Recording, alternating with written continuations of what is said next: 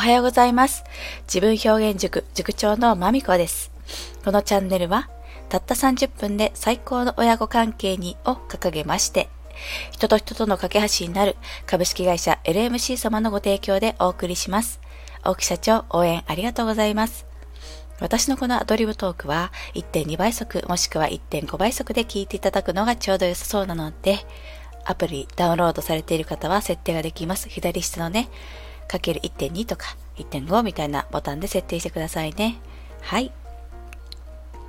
では、今日は、熟成さんの表現についてご紹介したいと思います。で、表現しますテーマは、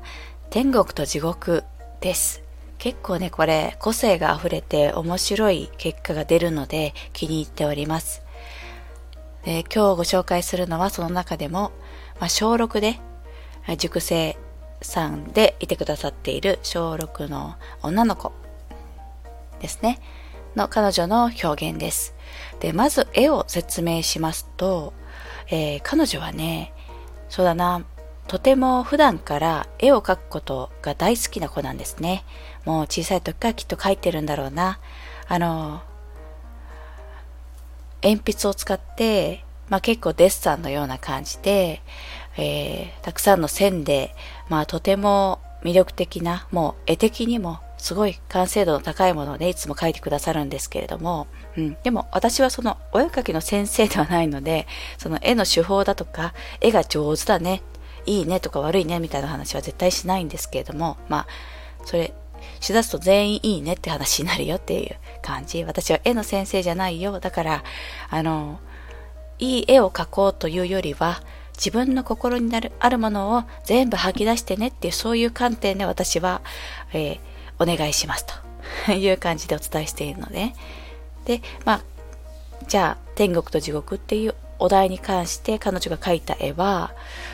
えっとね、えー、人物と言いますか妖怪と言いますか天使か悪魔か。実際には私は見たことないなっていうそういう生き物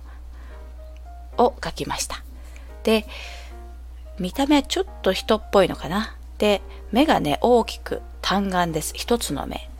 を持っていて、で、頭の上には、こう、天使っぽい輪っかもありつつ、髪の毛も生えつつの、翼がね、結構シャーッと生えている。足はない。手はある。まあ、そんな感じの単眼の型を描きました。少し漫画まではいかないけどね、うん。あんまりこうボテボテボテとした、えっ、ー、と、模様だとか風景ではなくて、そういった人物っぽい、人物じゃないかな。まあ、と、そういうものを書いてくれました。で、彼女の場合は、とても自分のことを、えー、お話しすること自体はとても得意な感じなので、私が言葉をね、引き出すとか、ちょっと一段ずつ一段ずつ掘り下げるっていうことをお手伝いいつもしています。はい。でね、彼女がその天国と地獄について、じゃあ、あ彼女の場合はこれはね、もう全部スピーチで発表されたんですけれども、どのように発表されたかというのを、あの、完コピじゃないですけれども、ちょっと再現したいと思います。私は天国と地獄について書きました。私は天国って実は穏やかすぎて何もない、できないような無の境地なのではないか。いくら穏やかな状態であろうがずっとその状態で停滞することはとても辛いことではないか。そうすると天国も地獄も同じように辛い場所なのではないか。そのように考えを発展させました。その中で私が描いたのは単眼の天使です。天使という善良なイメージと、裏腹に単眼、まあ悪魔の子を彷彿させる邪悪さがあるような単眼のものを融合させて単眼の天使としました。まあ面白いなと思って描いています。私の絵に対する発想のほとんどは、こんな風だったら面白いな、あったら面白いな、来ています。そのため、天国と地獄に対しても、ベースとして辛いイメージを持ちながらも、そこにいた面白そう、そこにいたら面白そうだなという存在を描きました。ということでした。はい。とってもしっかりお話しなさっていましたけれどもね。結構その、非現実的なことをね、想像することとても楽しい、えー、子なんですよね、この方は。えー、なんですけど、まあその中でも、さらに、もっともっと、まあそういった、そういったお子様結構ね、絵が好きな方って、結構そうやってこんなのあったら面白いな、想像の世界を描く。えー、例えば私の5歳の息子もそうなんですけど、こんな街があったら面白いなっていうね、街の絵を描いたり、ドラゴンでね、いろいろと表現したりするんですが、まあ会話の中では、どうしてそれが面白いと思うかっていうところまで、なんでで掘り下げていきますと、この、